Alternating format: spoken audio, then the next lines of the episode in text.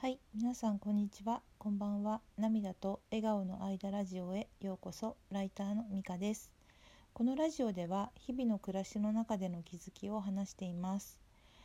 今日も本の紹介をしたいと思います。2022年に読書した8冊目について話します。2020年読書8冊目は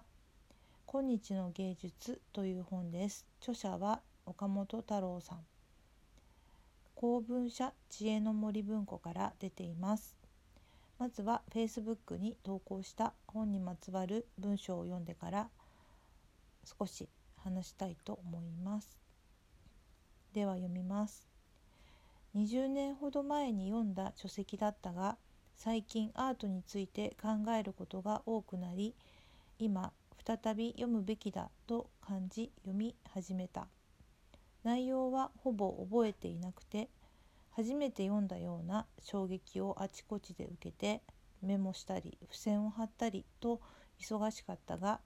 今読むべきだと思った感は当たっていた。そうそれが知りたかったの。最近頭に浮かんでいた疑問に次々と太郎さんは答えてくれた。形にすらなっていなかったモヤモヤにも答えてくれたような気がする。まずは作品を鑑賞している時に分かりたいけれど分からないことが不安だし悲しかったんだけどそれに対して自分自身で率直に見ることが第一条件でありいいと思ったり何かを発見すればそれは自分のものなんだ。何か正解のようなものを探すことじゃないんだというようなことが書いてありほっとした。積極的に情熱を持って見れば見るほどその深さと高さが比例して分かってくるらしいから作家さんが苦悩して新しいものを想像してくれたものを自分のペースで楽しませてもらえばいいんだと思ったら嬉しくなった。芸術も人生も行き詰まっているからこそ開ける。自由であろうと決意することが大事。優れた芸術家の作品の中にある爆発する自由感は芸術家が心身の全エネルギーを持って社会と対決し戦いによって獲得する。その瞬間から世界世界が一変してしまうような圧倒的な力はそこから来ている。しみる言葉がいっぱいだった。なんかそれこそよくわからないのだけれど人間的に生きることが芸術であるんだということがひしひしと伝わってきた。この世の中で自由であろうと決意することが難しいけどとても大切なんだな。プロのアーティストの方が新しいものを生み出そうと苦悩すること自由であり続けることが本当にすごいことなんだと思ったし職業としてアーティストでない自分のような一般人も人間らしく自由であろうと決意しありのままで生きる時間を増やしていけたらいいなと思った。70年も前に書かれた本とは思えないほど体温を持って太郎さんが語ってくれているようなそんな本だった。うまく言えないけど人が自由に表現したものを感じたいし自分も自由に表現していけたらいいなと思う。はい、という文章を書きました。えー、っとそうですねあの岡本太郎さんはあのそうですね20年ぐらい前にですね結構ハマってあの美術館とか記念館とかよく行ったり、あのしたんですよね。で「太陽の塔」を見たいなと思いながらまだその時は見れてなくて結婚してから、あの今からまあ15年56年前なんですけどそれぐらいに一回見に行ってであのその後息子が生まれて何年かして行ったのかな1回。小学校ぐらいの時に。低学年ぐらいの時に行ったんですけど、うん、やっぱりすごい圧倒されますね。であのー、絵もね素敵ですけど彫刻がやっぱり好きであの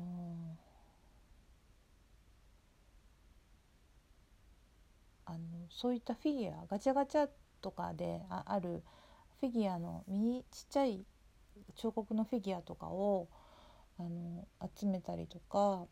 して飾ってあるんですけどあとですねあのお墓参りにも行きました。その太郎さんとあと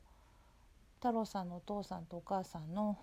おかお墓の墓石というかそういったものがあのその彫刻に、ね、なってるんですよね。そう何ですかねなんかこうほとばしる情熱というかまあもちろん作品が好きなんですけどなんかやっぱり言葉とかなんか生き様とかになんか惹かれますね。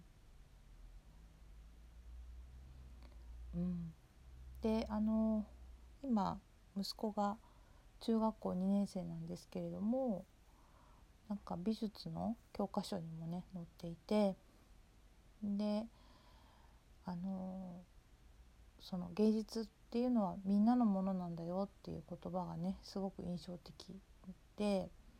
やっぱりその生活の中にあのアートは生活の中にあるべきなものなんだっていう言葉がそこにも書いてあったんですけど私が今応援しているあの現代アーティストの